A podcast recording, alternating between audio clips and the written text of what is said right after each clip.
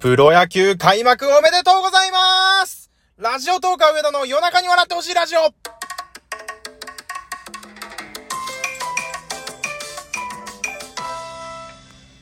はい、どうもこんばんは。ラジオトーカー上田でございます。テンションが上がっております。なぜなら、なぜなら、プロ野球が開幕したからです。拍手が小さいな、拍手が小さいな、プロ野球開幕してますいやいやいや、歓声も入れておこう。開幕しております、プロ野球。というのも、私、プロ野球大ファンでございやして、もう3ヶ月待ちわびておりました。まあ、無観客という形ではありますが、開幕してテンションが上がっております。そして、えー、今時刻は20時50分です。えー、今日が開幕した日です。で、今ちょうど試合を見ながら、えー、ラジオで喋っているという感じなんですけれども、まあ、イメージとしては、えー、テレビの副音声であの、タレントさんとかが、えー、野球についてこう雑談してるような感じのことを、ラジオでやろうっていう、そういう企画で今回、えやっていきたいと思います。野球中継の音はちょっと著作権的に多分ダメなんで切ってるんですけど、それを切った状態で、えー、野球の実況をしながら、えー、お話ししていこうかなと思ってたんですが、ただ、あまあ、あの、このラジオ聞いてる方はもう、試合の結果を多分分かってる人だと思うんですけれども、まあ、あの、ライブ配信ではないので、20時51分現在、9回表、3対2、ジャイアンツ1点リードですね。あ、そうです。あの、巨人対阪神の試合を、えー、見ながらちょっと喋ろうと思っております。で、ツーアウト、ランナーなしです。えー、先頭バッターが出たんですけれども、ダイソー送って、で、タイガースが、ノーアウト一塁からゲッツー打っちゃって、今、ツーアウトランナーなし。もうあの、実況でもなんでもない感じで終わってしまうかもしれないっていう、えー、ということになっております。そして初球ストライク空振り。デラロサが、えー、守護神としてマウンドに上がってるんですけれども、まあ、あの、菅野対西、両エースの投げ合いに始まって、非常に伝統の一戦にふさわしい、引き締まったゲームなんですけれども、おーっと、こう見ながらも今、えー喋ってるんですけれども、2球で2ストライク追い込みましたね。あと1球でジャイアンツの勝利でございます。そう。私あの、関西、関西人なんですけれども、京都在住なんですけれども、ジャイアンツファンでございます。あのー普段は、えー、細々と肩身狭くして生きております。でももうね、今日はいいじゃないですか。巨人ファンも阪神ファンも、いや、そんなこと言ったら怒られるか、勝ってるから調子乗ってるんだろうとかって言われそうだな。まあ、あの、私あの、巨人ファンなんですけど、阪神が嫌いなわけではないです。あの、関西にたまにいるんですよ。あの、巨人をね、バカにしてくる。お前が巨人ファンの理由がわからない。あんなチーム何がいいのかわかんないみたいな言ってくるやついるんですけど、そのタイプではないので、あの巨人が一番好きですけど、あの、嫌いな球団とかはないです。できれば、えー、っと、今日、日テレ系列でテレビ放送してるの今見ながら喋ってるんですけど、なんか9時54分まで延長するっていうことだったんで、しっかり喋りたかったんですけど、どうしても仕事終わって家帰ってきて準備して戻ったらもう8時53分なんですよ。だからもうほんと5本分ぐらい撮りたかったんですけど、撮りながら喋るっていうのができない。あー、えーと、アウトコースのボール球ですね。ワンボールツーストライク。ツーストライク追い込んだ後ファール2球挟んでます。菅野は7回2失点で、えーと、降板してるんですけれども、その裏にね、吉川のツーランで勝ち投手の権利あるんじゃないですかね。おっとインコースの球がギリギリ外れて2-2。いや、ジャイアンツあと1球のところなんですけれども、こうやって実況をしながらラジオを喋りたいと思います。ひょっとしたらこの一本で収まらないかもしれません。そしたら試合終了まであの、お話ししたいと思います。野球の雑談なんかをしながら。さあ、デラロサが投げました。あっと、インコースはあ決まった勝った素晴らしい3対2でジャイアンツの勝利でございます。そして、なんと巨人は、通算6戦勝達成ですか？いや、こちらもおめでとうございます。すごい、すごい。菅野に勝ち投手つくんじゃないですかね。2対1で負けた状態で降板してましたけど、その裏にね、代打出たバッターが打ってだと思うんで。いやー、おめでとうございます。あのー、4回かなぐらいに、あ、試合は見てたんですよ。ご飯食べながら見てたんで、4回ぐらいにあの、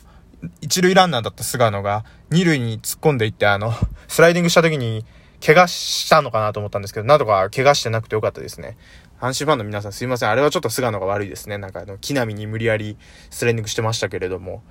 っていうような感じで、あの、野球についていろいろ喋りたかったんですけどね、喋る間もなく終わってしまいましたね。どうしましょう？あの、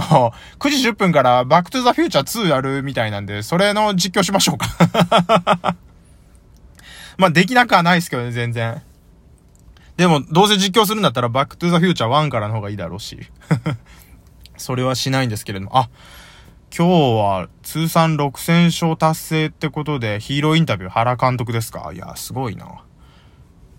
何喋るのか聞きたいんですけど、ちょっとラジオにテレビの音が入っちゃうと著作権的にまずそうなんで、それはちょっと控えさせていただきたいと思います。うーん、でも、プロ野球が無事開幕して本当に良かったです。まあ、無事、無事に開幕したって言い切ることがちょっとまだ、うーん、まあ、まあまあ、無事か。うーん、ちょっとね、なんとかこう、早く収束して、もっとこう、心の底からスポーツが楽しめるような環境に早くなってほしいなって思うんですけれども、ちょっとその、野球の試合の流れみたいな話とかもいろいろしたかったんですけど、できずじまいでしたね。えー、いや、なんならもうあの、サブチャンネル作って、それで野球のことばっか喋るチャンネル作ろうかぐらいの気持ちだったんですけれども、あー、今、えーと、リプレイで、ジャイアンツ勝利の瞬間が映ってますけれども、最後のインコース、スライダーですかね、いいボール入ってますね。デラロサちょっと安定感があって、去年も心配されてたんですけど、まあ、守護神務め上げて、中川とね、あのー、いいコンビだったんじゃないですかね。まあ、我々ジャイアンツファンは、あのー、マッソンとか、山口、あと、西村か、スコット哲太郎の頃のイメージがあるから、どうしても、後ろのピッチャーに対するハードルって高いんですけど、でもでもよくやってくれてるんじゃないでしょうか。そして、去年腰痛で途中離脱した吉川のホームランですよ、ツーラン。これが決勝点。いやいやいや。で、坂本にも1本出たし。いや、ジャイアンツにとって本当に非常に、うん、いいゲームになったと思います。途中まではね、ちょっと、原監督の渋い表情がテレビ画面にずっと映ってたんですけれども。いやー、そうこう喋ってる間にもう8分経ってしまいましたね。そう、あの、野球って、ちょっと話変わっちゃいますけど、他のスポーツとは違って、まあ、時間の概念だとか、あと、卓球とかバレーみたいに何点取ったら勝ちとかじゃないじゃないですか。9イニングで。で、間にこう考える時間があってっていう。なんか日本人が好きなスポーツだと思うんですよね、やっぱり。なんか昔有名人の方おっしゃられてましたけど、こう、日本人って囲碁とか将棋の文化じゃないですか。こう、一手打って次のこと考えて予想してっていう。まあ予想とかが好きな生き物というか、そういう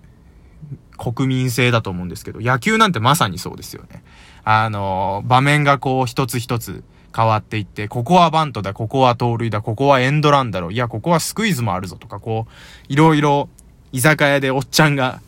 テレビ見ながら言い合ったりするっていうのができる。なんかあの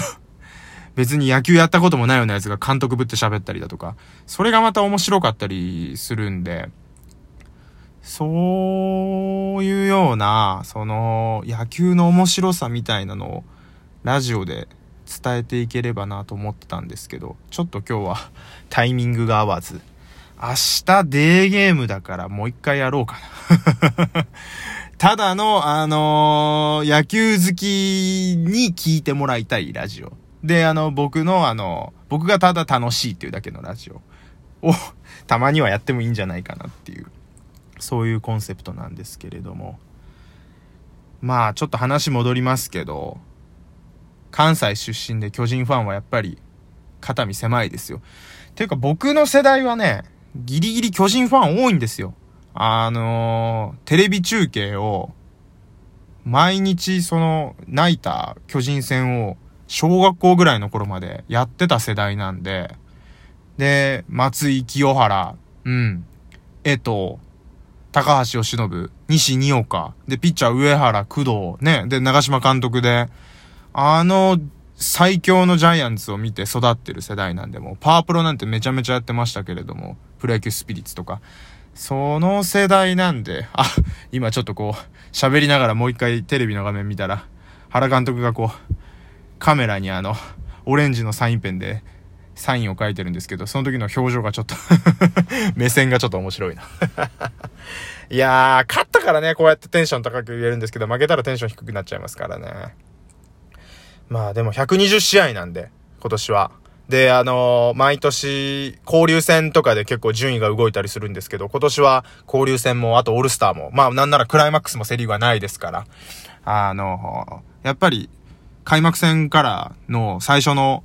うん、この6月が結構、ペナントの鍵を握るんじゃないのかなと思います。私は勝手に思ってるんですけれども。あのー、だからちょっと今度、野球の試合の実況、それから、まあ実況っていうか副音声なんですけど、それから、セリーグとかパリーグの順位予想とかもやっていきたいと思うんで、またよかったら聞いていただければなと思います。うん。スポーツ好きな方、なんかツイッターとか見てると、結構野球好きなラジオトークのファンの方も多いみたいなんで、またよかったらコメントとかお待ちしております。そして、クリップして、クリップしてほしいです。ぜひ、またよかったらクリップしてください。よろしくお願いします。ではお時間です。お相手はラジオトーカー上田でした。ありがとうございました。